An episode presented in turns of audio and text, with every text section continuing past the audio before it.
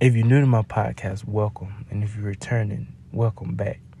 And I feel like everything that I've been experiencing the last couple of days is connected and has been leading me up to speak this message. But um, I was listening to somebody and they were saying how we are the highest form of creation that God ever created because we were made in his image. And a dog, a cat, a squirrel can only be a dog, a cat, or a squirrel. But we can choose to change. We can choose to become something else, right? Become something greater, right? But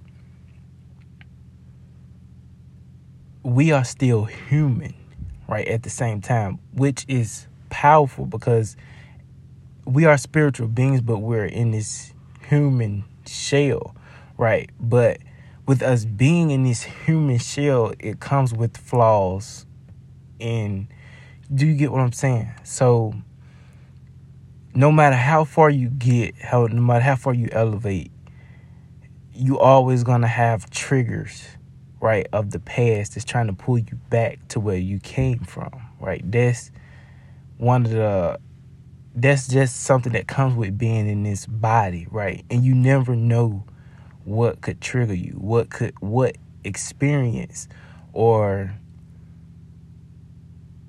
what you see will take you back to a place that you thought you overcame. You get what I'm saying?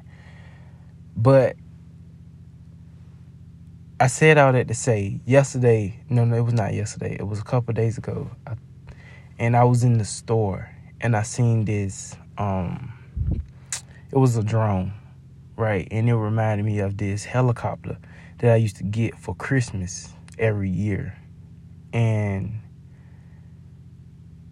in the store, right, nobody knew what was going on, right? This was all happening internally, right? I was battling in the store because it just came, that memory came at the right time.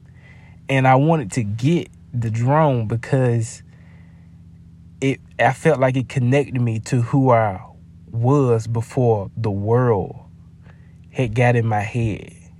Right? If you get what I'm saying, like that's something that I enjoyed to do and just seeing it it brought me back to it, right? But here's the thing, I did not want to buy it because I felt like it was not necessary for me to have. I felt like that I didn't need to spend that much money on it, right? And as I was battling with this in the store, where I decided not to get it.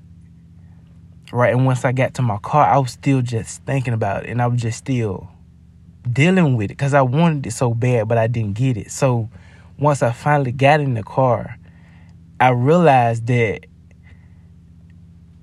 growing up, not always having everything, growing up in poverty, it forces you to live your life in survival mode. And you don't do things that's good for yourself. Not I'm saying like in the sense of you you only do what you need, right? The necessities for living. But you never do anything to just reward yourself. You get what I'm saying? That's what that survival mentality takes away from you.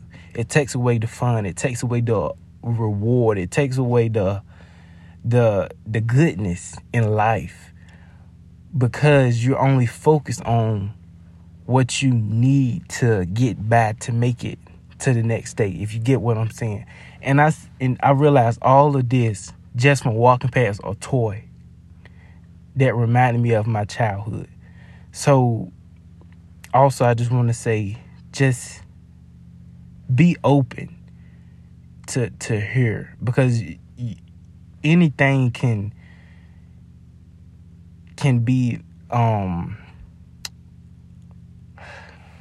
I can't find a word for what I'm trying to say. Just what I said in the beginning. You never know what you can see or what experience that you'll come across that will trigger you. And the trigger does not always have to be something bad.